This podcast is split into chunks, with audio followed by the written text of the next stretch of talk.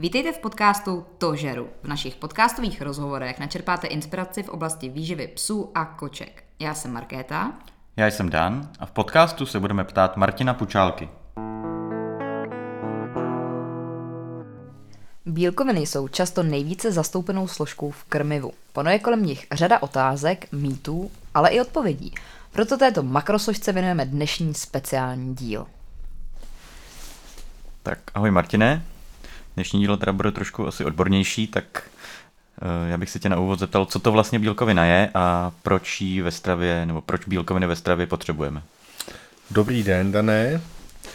Tak eh, bílkoviny to jsou v podstatě jedny z nejhlavnějších živin spolu s tukama a sacharidama, který teda musí e, psy i kočky, a teda i lidi, už jsme to naťukli, ve stravě přijímat.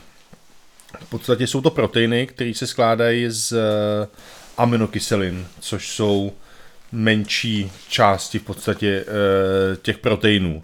A ty aminokyseliny se dál dělí na esenciální a neesenciální, s tím, že ty esenciální je nutný teda eh, přijímat ve stravě, protože psy nebo kočky nejsou, nejsou schopní si je vyrábět vlastně z jiných zdrojů v rámci těla, což u spousty což u spousty e, živin potom jsou schopní dělat.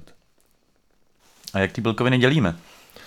No v rámci, v rámci toho, co potřebujeme eh, z výživy psů a koček, tak je dělíme na živočišný a rostlinný, s tím, že e, ty živočišný mají v rámci psů a koček trošku vyšší biologickou hodnotu, jsou tam líp zastoupený ty aminokyseliny než v těch, než v těch rostlinných ale v podstatě to funguje tak, že v těch krmivech jsou vždycky zastoupený oboje a měly by teda jako výrazně převyšovat ty živočišní na těma rostlinama, řekněme v poměru 70 ku 30, 80 ku 20 se jeví, eh, jeví jako optimální poměry. Mm-hmm.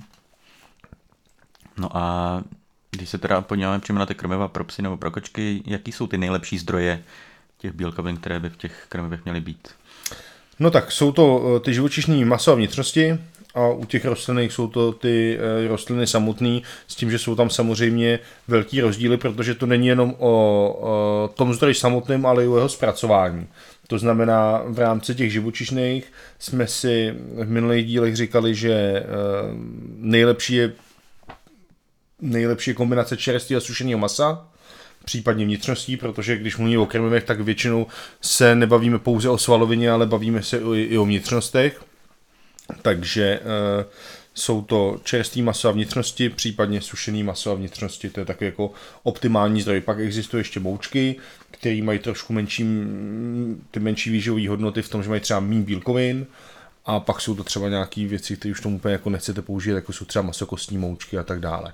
U těch rostlin jsou to v podstatě celý rostliny nebo, nebo nějaké jejich části nejčastěji a nejvíc, eh, nebo s největším poměrem bílkovin jsou, jsou uh, luštěniny, což mm. občas pak bývá trošku triky pro ty zákazníky, protože už jsme to zmiňovali, zmiňovali minule, uh, například třehový boby obsahují víc bílkovin než, než maso samotný, takže potom samozřejmě je potřeba právě řešit to, jak jsme si taky říkali, nejenom to, kolik obsahuje to krmivo těch bílkovin eh, v tom absolutním množství, ale především ten poměr mezi těma živočišnýma a rostlinnýma bílkovinama, tak aby nám ty rostlinné bílkoviny nepřevažovaly, mm. protože prostě e, jsou e, hůř stravitelný, jsou méně výživní pro ty psy, ale ještě zrovna třeba ty luštěniny obsahují spoustu antinutričních látek, které se teda tepelným zpracováním trošku jako zničej, nicméně furt tam jsou a e, pokud by tam bylo použitý velké množství luštěnin, tak to krmivo prostě není úplně pro ty psy vhodný. Mm-hmm. Ještě mě teda zajímalo, kolik procent těch bílkovin je vhodné mít v tom krmivu. Asi teda samozřejmě záleží na tom, jakého mám psa, v jaké věkové kategorii, dejme tomu asi mm, je rozdíl, když mám štěně, nebo když mám jako staršího psa, nebo třeba když mám psa v zátěži, nebo nějakýho psa, který je vyložený jako gaučák. Mm-hmm. To budeme opakovat jako dokola tu jednu věc, kterou si ty lidi často neuvědomují, a to to, že samozřejmě máme tady nějaký procentuální zastoupení těch jednotlivých živin, ale potom vždycky záleží na tom absolutním množství, to znamená na té krmní dávce, kterou podám. Jo? Nevím, jestli už jsme to tady zmiňovali nebo ne, pokud budu mít prostě krmivo, který má 20% bílkovin, což je plus minus množství vhodný uh, pro ty dospělé psy, čímž ti teda částečně odpovídám na tu otázku, tak pak záleží teda na tom, kolik toho krmiva dám. Pokud mu dám 100 gramů, krmiva a mám tam 25% bílkovin, to znamená, mám tam 25 gramů bílkoviny. Pokud dám 200 gramů, furt mám těch 25%, ale v tom absolutním množství už je to 50 gramů bílkoviny. Mm-hmm. Takže tohle to je velmi podstatný a občas mám pocit, že ty majitele psů a chovatele řeší a tady jenom 25, a tady je 28, a tady je 22, ale neuvědomují si, že, prostě, že, že záleží na tom, kolik ten pes toho sežere. Takže můžu mít potom krmou, který má třeba menší množství bílkovin a dám větší krmnou dávku, anebo zase obráceně. Mm-hmm.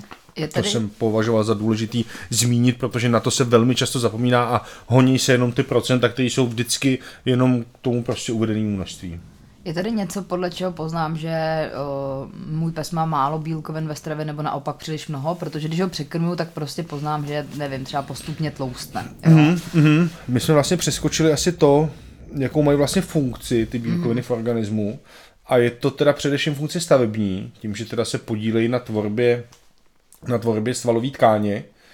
To znamená, že pokud jako chceme, aby ten pes nabral svaly, tak skutečně potřebujeme mít jako větší množství, větší množství bílkovin, ale, ale těch, těch funkcí je víc, tran, transportní, skladovací, uh, řídící dokonce, jo, takže ty bílkoviny jsou skutečně jako podstatou téměř jakoby všech buněk v, v organismu, takže z toho pohledu jsou, jsou uh, úplně nezbytný a, a musí být skutečně dostatek. Poznám to právě u toho psa, to pokud mám víc nebo méně na té svalové hmotě. Ale zase to není jen tak samo sebou, protože samozřejmě pokud do toho psa budu spát spoustu bílkovin a on nebude mít dostatečnou zátěž, tak mu ty svaly stejně nevyrostou. Takže vždycky tam mám jako tu druhou stranu té mince. E, prokazuje se, myslím, že někteří výrobci už o tom mluví, nicméně ne úplně mm, oficiálně, že ve chvíli, kdy ty psy mají vysoké množství, příliš vysoké množství bílkovin, říká, tím receptorám se říká třeba high protein, takže potom mají třeba horší jaterní testy, že to skutečně může být pro ty psy negativní. A ta bílkovina, ona se poměrně složitě a hůř e, přeměňuje na to, aby se uložila v podobě nějakého jako uh, tuku, jako zásobní energie. Tam to úplně nefunguje tak snadno jako u sacharidu a u tuků, takže v podstatě my, když krmíme toho psa nějakým krmivem, který má velké množství bílkovin, který ten pes nevyužije, tak v podstatě se potom ty bílkoviny vylučují a to zatěžuje to zpracování těma bílkovinama nebo to zpracování těch bílkovin zatěžuje nebo přetěžuje ten organismus a pak nemusí fungovat úplně tak, tak správně. Takže uh, pokud těch bílkovin bude moc, může to mít takovýhle negativní dopad z dlouhodobého hlediska na to zdraví. Pokud jich bude málo, tak zase budu mít problém vůbec to, aby ten pes dobře fungoval, aby se mu obnovovaly ty svaly, aby případně ty svaly nabíral. Že to důležitější je to asi v tom štěněcím věku, kdy vlastně to štěně se vyvíjí, roste, nějakým způsobem nasvaluje postupně. Mhm, mhm tam je to zase otázka, samozřejmě potřebujete jako dost těch bílkovin, ale zase jich nemůže být úplně příliš, aby ten pes třeba rost, rost rychle. Byť se jako mm, potvrzuje v některých výzkumech, nebo oni to pak spíš bývají takový jako studie na základě toho, že se sbírají data, že se to úplně jako netestuje na těch psech, ale to, že vlastně ty high protein receptory většinou ještě mají nejenom jako vysoké množství bílkovin, ale zároveň mají vysoké množství vápníků a že ten vápník je potom jako zodpovědný za to, že ten pes třeba roste rychle, což u e, velkých plemen je ne- nežádoucí, protože prostě ta kostra se pak jako nestíhá vyvíjet tak, by měla prostě roste příliš dynamicky. No. Takže e, když se vrátím vlastně takhle oklikou k té dané otázce, tak vlastně dneska se potvrzuje, že e, 25% bílkovin plus minus, já nevím, 4, to znamená od 21 do 29 do 30% je optimální množství pro jakýkoliv psa. Takže když se budeme bavit o dospělých, tak to může být těch 25, když bude nějaký pes, který je méně aktivní, nemá takový zatížení, může to být 22, když ještě tak je to 28, 29, 30%. Pro těch 30% to může být třeba i pro psy v zátěži, ale zase prostě bude záležet na tom, jak toho psa budete krmit. Jo, to je Teď mám, mě ještě napadá jedna otázka, možná to není jenom čistě o bílkovinách, ale v podstatě já dělám mašinka, v mém sportu lidi řeší, jestli ten pes vyroste nebo nevyroste, tak by mě jenom zajímalo, jestli právě jako díky jako větší stravě, více bílkovinám, já vlastně umožním to, že ten pes jako určitě vyroste, mm-hmm. anebo je to čistá jako genetika a v podstatě to takový vliv nemá. No, tak tohle je trošku jako mimo moje znalosti, ale e, jsem přesvědčený o tom, že tu maximální vejšku a velikost psa tím krmením pozitivně neovlivníte. To znamená, když ho budu překrmovat, krmit dobře, tak ten omlouvám se, když ho budu překrmovat, tak prostě nedosáhnu toho, že ten pes eh, bude vyšší. Podle mě tu, tu, tu maximální velikost a výšku ten pes má geneticky danou a jde jenom o to, tou kvalitní stravou, jestli k tomu, k té vejšce přijdu rychlejc nebo pomalejc. Čím pomalejc k tomu dojdu, tím líp se bude vyvíjet eh, ten jeho pohybový aparát a nebudou pak hrozit ty dysplazy a podobně, který si myslím, že můžou být často zapříčiní tím překotným vývojem v tom mládí. Negativně si myslím, že samozřejmě nějakou podvýživou skutečně se může stát to, že ten pes nevyroste do těch rozměrů, který by měl potenciál. Ale to, že prostě budete toho psa překrmovat, vykrmovat, aby byl větší, tak to jsem přesvědčený, že takhle fungovat nemůže, že, tak, že ta maximální velikost, nebo ta, ta velikost je prostě daná geneticky. Mm-hmm. Ještě mě napadá otázka, Máme samozřejmě uh, různé druhy granulí, uh, máme třeba kuřecí, kachní, rybí a tak dále. To znamená, uh, čistě jako z nutričního pohledu je pro mě výhodnější zvolit kuře nebo rybu nebo kachnu. Jako podle čeho se mám vlastně jako rozhodnout, pokud můj pes nebo kočka nemá na nic jako alergii, nemá s ničím problém. Jako je to nějaký rozdíl v podstatě, krom chuti? Mm, tak každý to maso může mít trošku jiný spektrum aminokyselin a my vlastně jdeme ten koncept třeba těch single proteinových receptur a spíš bych se držel teda toho, co tomu psovi sedí, než úplně, že bych si řekl, a tak tady ta bílkovina má trošku lepší e, profil těch, těch, těch, těch eh, esenciálních aminokyselin, takže podle toho bych to asi jakoby nejel, ale je prospěšný, když potom mezi sebou ty druhy střídáte.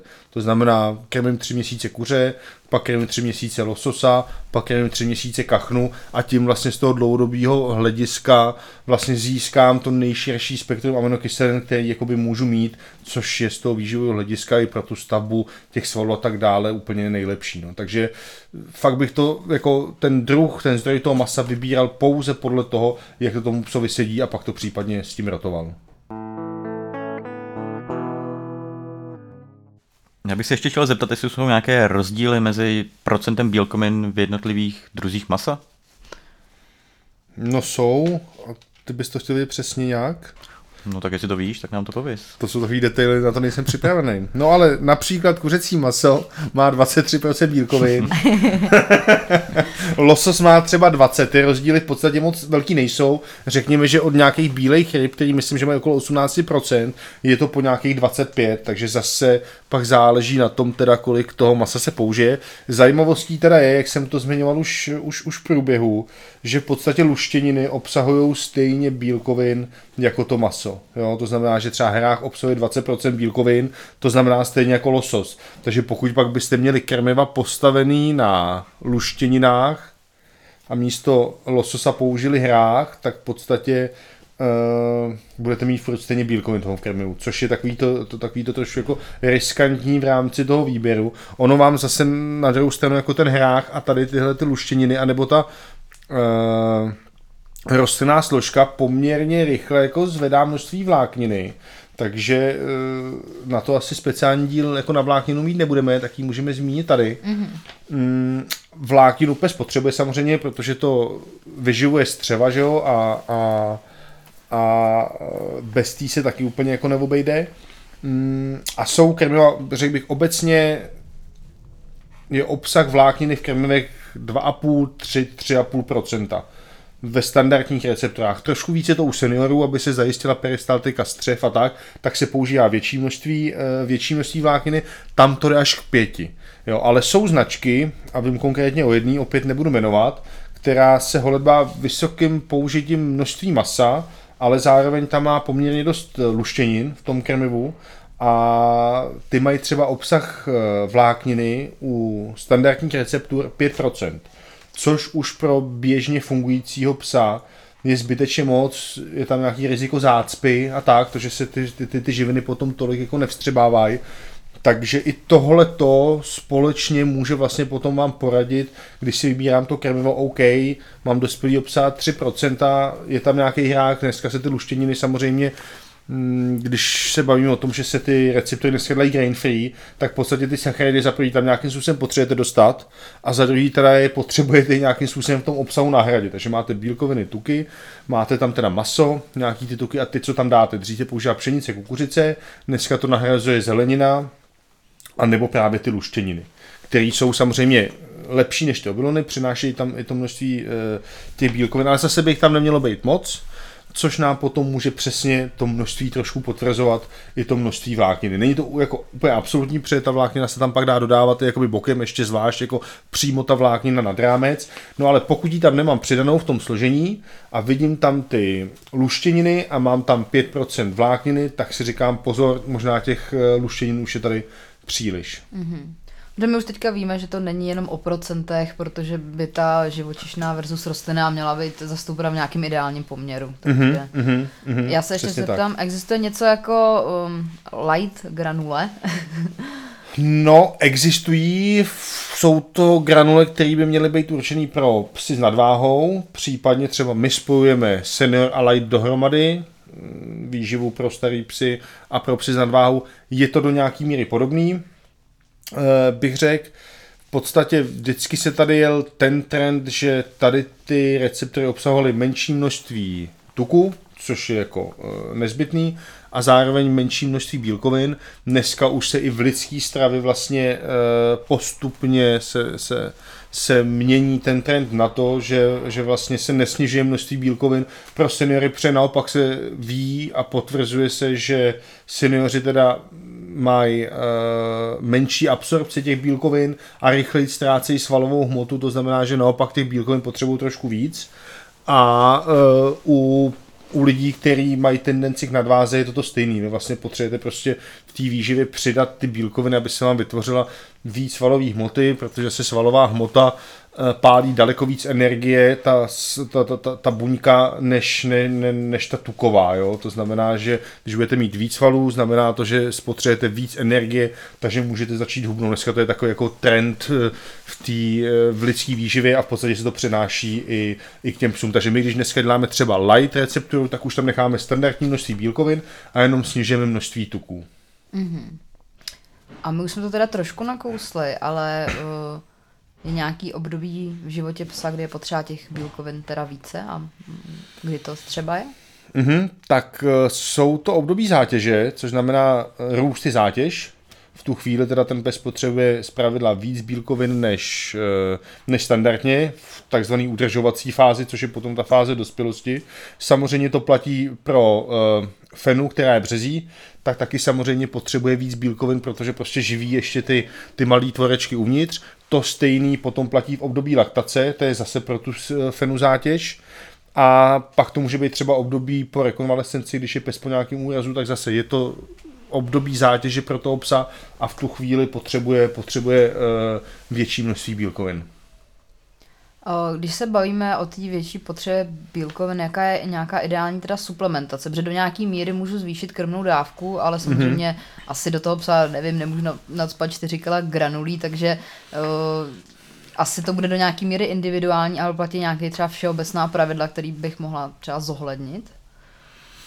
No, tak teď se mi nachytala. Určitě bude množství bílkovin na kilo tělesné váhy, ale to teda kolik by mělo být to rozmezí, tak to vám v tuhle tu chvíli neřeknu. Pokud se teda ale dostaneme do toho, že pes potřebuje víc bílkovin, než mají ty granule, tak pak mi nezbývá nic jiného, než eh, sehnat granule, které mají větší množství bílkovin. Jo, protože jak, eh, když jsme zmiňovali tu otázku toho senior a light, tak mi v podstatě dneska ty doporučení jsou oproti dřívejšku, že v sedmi letech se přecházelo na granule senior, tak my dneska doporučujeme přecházet na granule senior podle aktivity a podle té tělesné váhy. To znamená ve chvíli, kdy ten pes je starý a má standardní aktivitu, tak není žádný důvod, proč by měl jíst granule light.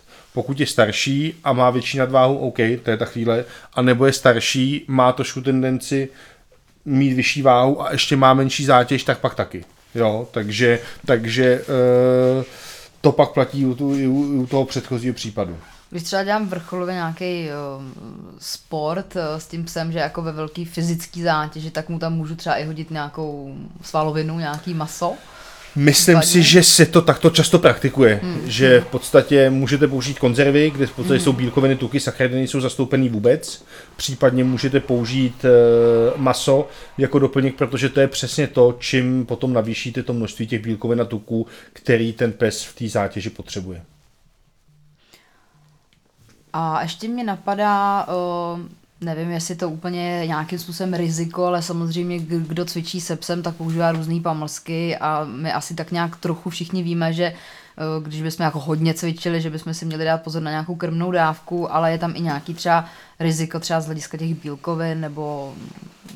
Záleží na tom, jaký budu vybírat pamlsky, protože pokud budu vybírat kvalitní pamlsky, tak mají zhruba stejný množství bílkovin jako to krmivo, případně pokud budu používat ten usušený maso, tak potom ještě vlastně do toho psa dostávám víc bílkovin, což v té zátěži může být žádoucí. Blbý by bylo asi, kdybych používal piškoty, což mám, nebo měl jsem eh, ve svém okolí takový případ, kdy majitel psa chtěl prostě super grain free granule nejlepší na trhu, jo, bez ohledu jako na cenu a pak chodil a krmil piškotama, jo, což v podstatě je jenom, jenom mouka a cukr, jo, takže... Tak já ty piškoty vyhodím, co mám doma. a tak to se nevěděl, že se to týká i vás. No, sa, no samozřejmě, že uh, je to levný pamlsek, který ty psy mají rádi. Já se obávám, že i ty propsy budou mít velmi podobné složení jako ty licí, minimálně to máte jenom mouku. A to v podstatě, jak jsme si řekli na začátku, to je, kdybyste ho krmila tím rohlíkem. Takže babičce byste vyčítala, že jí, nebo tomu vašemu psovi dává rohlík a když mu pak sama dáváte piško, což je vlastně rohlík v jiné formě, tak to není úplně to ideální. Takže e, samozřejmě potom u těch psů, kteří jsou v zátěži, tak vlastně spíš asi budu honit to, aby měl dostatek energie v rámci té stravy, pokud je to pak tak, že se psem chodím někam cvičit a je to v podstatě pes, který jako nemá tu velkou zátěž a používám větší množství pamlsků, tak bych pak ideálně měl odečíst to množství pamlsků od, eh, krmní, od množství krmní dávky, který potom dávám tomu psovi jako v rámci regulérního jídla. Jo? To se často chybuje a my, když potom někdo přijde a má psa s nadváhou, tak vždycky říkáme nepamlskovat a pokud teda musíte pamlskovat z nějakého důvodu, tak co nejméně, aby ten pes dostal nějakou odměnu, ale to, co tomu psovi dáte v těch pamlscích, tak odeštěte od běžné krmní dávky. To znamená, když jste teďka nachytal vy mě, že teda peškoty jsou špatně, což ani nechápu, z jakého důvodu mi to nedošlo, tak uh, ideální pamlsky jsou nějakým způsobem, asi budou kopírovat nějakou tu linii teda i toho složení krmiva. Přesně tak, přesně tak. My když děláme pamlsky, tak buď se jedná o nějaký sušený maso, který je super, ale zase prostě pokud použijete fakt jako kvalitní sušený maso nebo kvalitní maso pro to, abyste usušila svalovinu a udělala z toho pamlsek, tak je to prostě hodně drahý na nějaký běžný pamlskování, takže se pak většinou lehce upravuje složení granulí a podle toho se dělá pamlsek. Takže zase pokud eh, budete vybírat třeba v rámci nějaký jako stejný nebo eh, stejný značky nebo podobný značky nebo podobné třídy, Eh, těch krmiv, tak dostanete pamlsek, který tomu odpovídá. My když máme prostě řadu grain free, uděláme pamlsky, tak jsou pak taky grain free, jsou bez jakýchkoliv umělých konzervantů a podobně. Tak jo, já moc děkuju. Samozřejmě eh, po každém díle mi dojde, co všechno eh, můžu ještě zlepšit ve svém životě, nejenom v tom psím a my se těšíme na další složky krmiva, které rozebereme dopodrobná ještě v dalších dílech. Děkujeme, že jste nás poslouchali a nashledanou. Mějte se, naschle. Pokud vám téma přišlo zajímavé, odebírejte náš podcast a sledujte nás na Instagramu, kde nás najdete pod účtem Pučalka pod tržítko krmiva a tam se vás budeme ptát pomocí anket na otázky, které pak položíme v našich dalších dílech podcastu.